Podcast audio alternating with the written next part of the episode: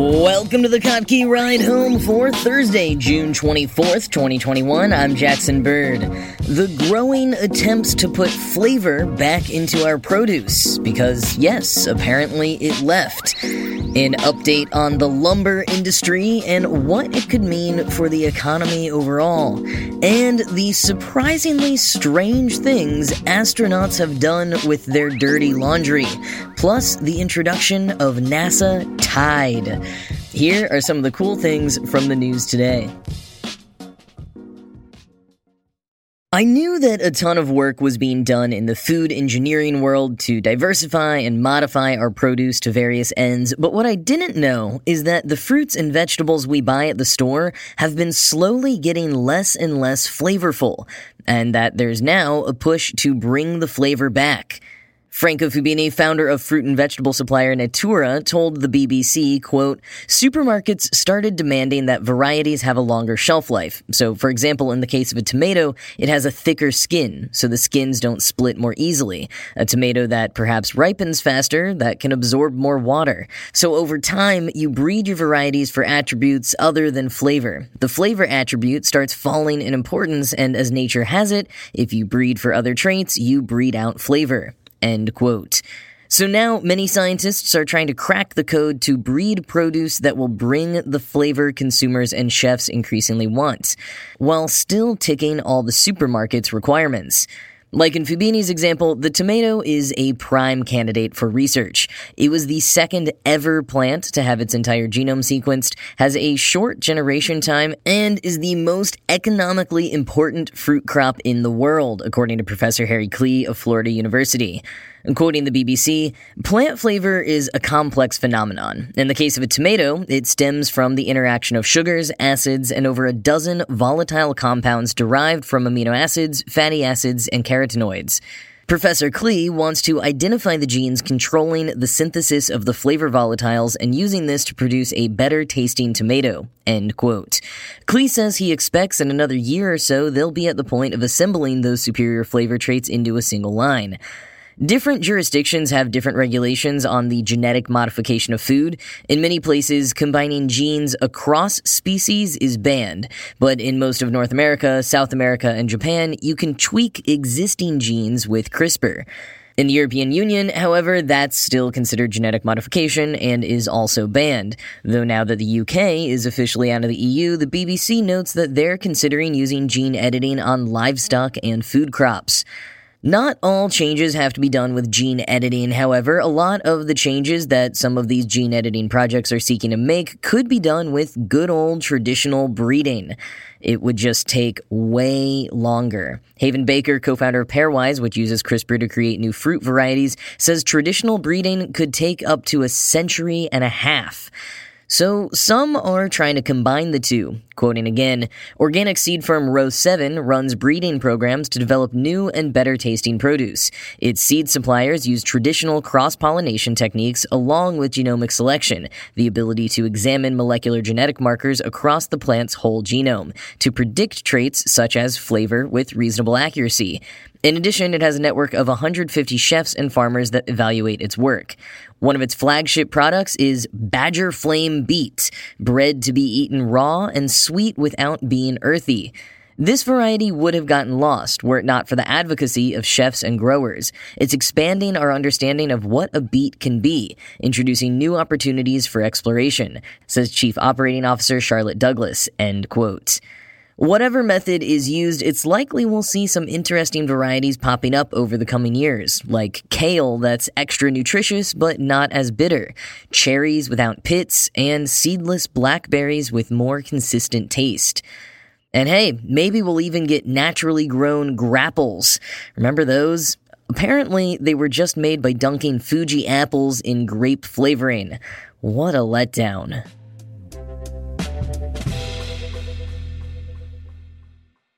So, back in May, I talked about how the price of lumber was soaring, but how mills were having trouble keeping up with demand and all of the ripple effects in different directions because of that. I'll put a link to that episode in the show notes in case you want to re listen. Well, now the lumber bubble has apparently burst, and some think it could foretell what's to come for the economy in general. A refresher on the situation, though, quoting the Washington Post When the pandemic first hit, sawmills furloughed workers and cut production to prepare for a punishing recession. But while housing starts fell to their lowest level since the financial crisis a decade before, they rebounded by summer, catching sawmills with low inventories and COVID thinned crews. Panic buying set in as consumers remodeling their houses for the work from home era rushed to avoid being caught short. End quote. But now demand has changed again and prices are starting to drop. Quoting the Wall Street Journal, futures for July delivery ended Tuesday at $1,009 per thousand board feet, down 41% from the record of $1,711 reached in early May. Futures have declined 14 of the past 16 trading days.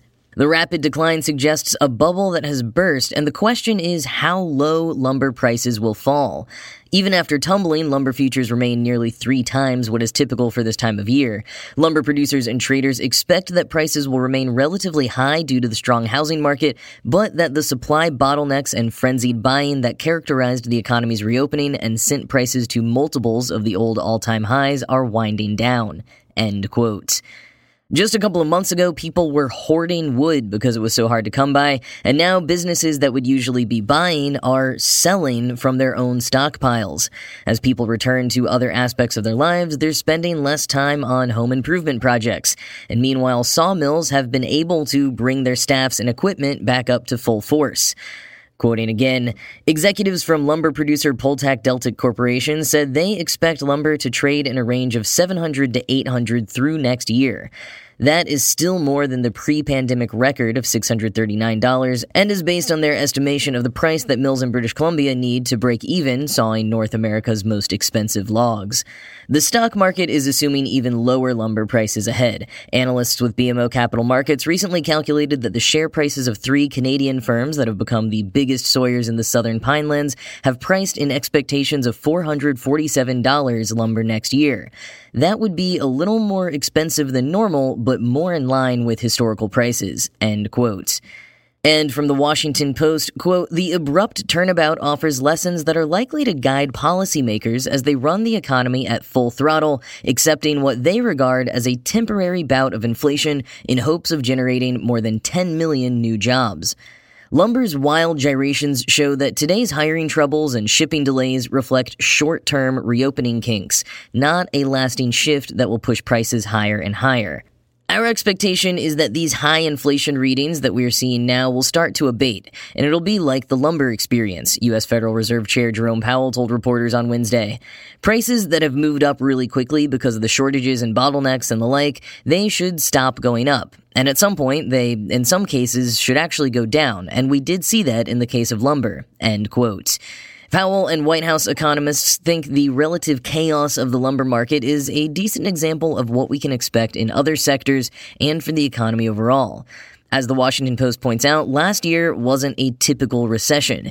People stopped spending in certain areas, like dining and traveling, but increased spending in others, like home office and entertainment and remodeling, or buying homes. So shortages may be short lived and surges will cool down, but maybe not completely back to pre pandemic levels. It's tough to predict anything right now, though. For the overall economy, we will still need to wait and see, but as far as lumber goes, well, you can at least stop hoarding it for now.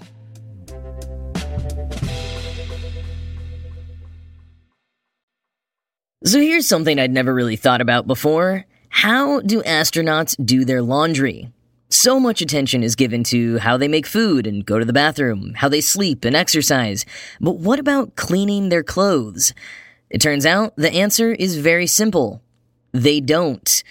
Quoting Fast Company, Clothes take up valuable storage space needed for food and other essentials, not to mention that the average cost of taking a pound of items to space is about $10,000, says retired NASA astronaut and engineer Leland Melvin. So, when astronauts are spacebound for months or years at a time, they have to recycle clothing, switching out shirts and shorts, not to mention undergarments, only every five to seven days. We don't have the up mass to keep throwing away our clothing, Melvin says, using the term that means the capacity of the vessel to carry items to space.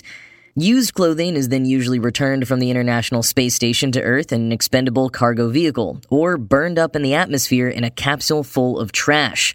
Some have gotten more creative. A scientist once reported using an old pair of underwear as a source of nutrients for growing his tomato and basil plants. End quote.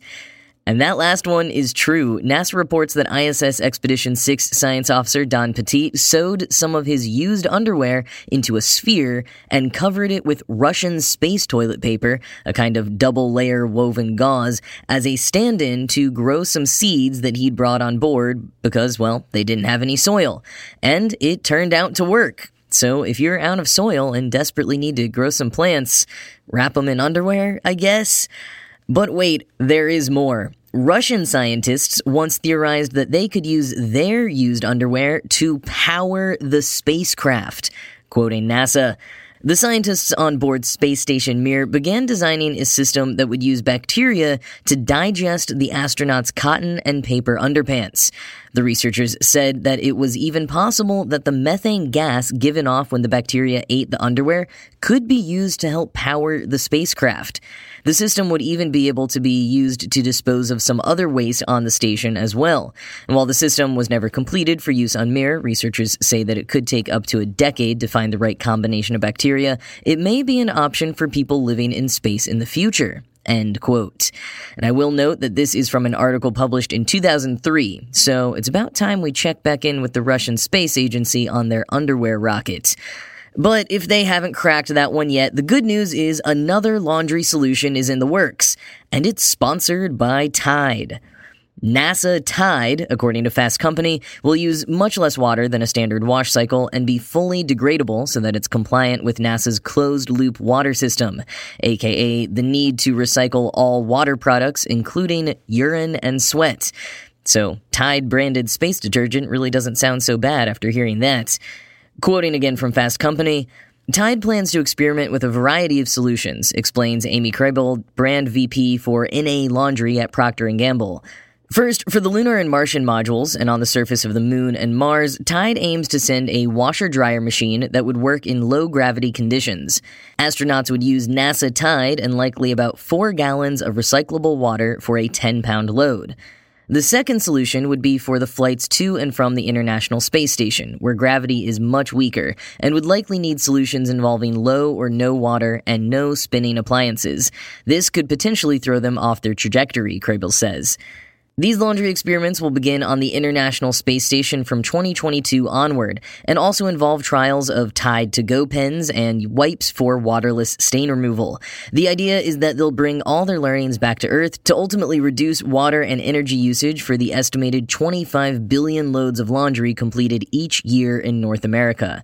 It's part of Tide's Ambition 2030 sustainability goals announced in March, under which it's committed to have greenhouse gas emissions at its plants by 2030 and to find product and educational solutions for less wasteful washing. End quote.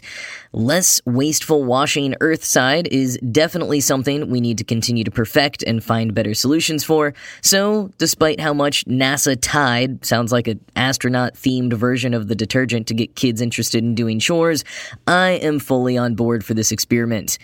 As Aga Orlik, Senior Vice President at Procter & Gamble North America Fabric Care, put it in the NASA Tide press release, quote, Humanity has reached a pivotal point where on one hand, we're on the exciting cusp of space colonization, and on the other, facing a critical period where action must be taken now to save the planet we all call home. End quote. And that is a good point about our upcoming longer space missions as well. For all of the aforementioned reasons, it will be even more difficult to pack enough clothes or get rid of used ones on substantially longer missions. But also, as retired astronaut Melvin explained, it's an important part of mental and physical health for astronauts something exceptionally important when you're talking about a mission that stretches on for months and years. Quoting Melvin, all these little micro things affect your way of living and being in this remote environment. End quote.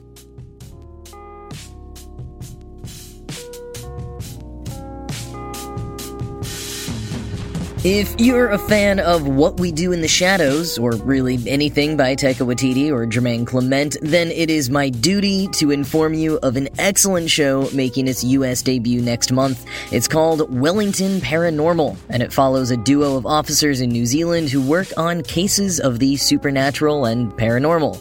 The two main characters actually appeared a few times in What We Do in the Shadows, and the overall vibe is exactly what you'd expect from Clement and Waititi.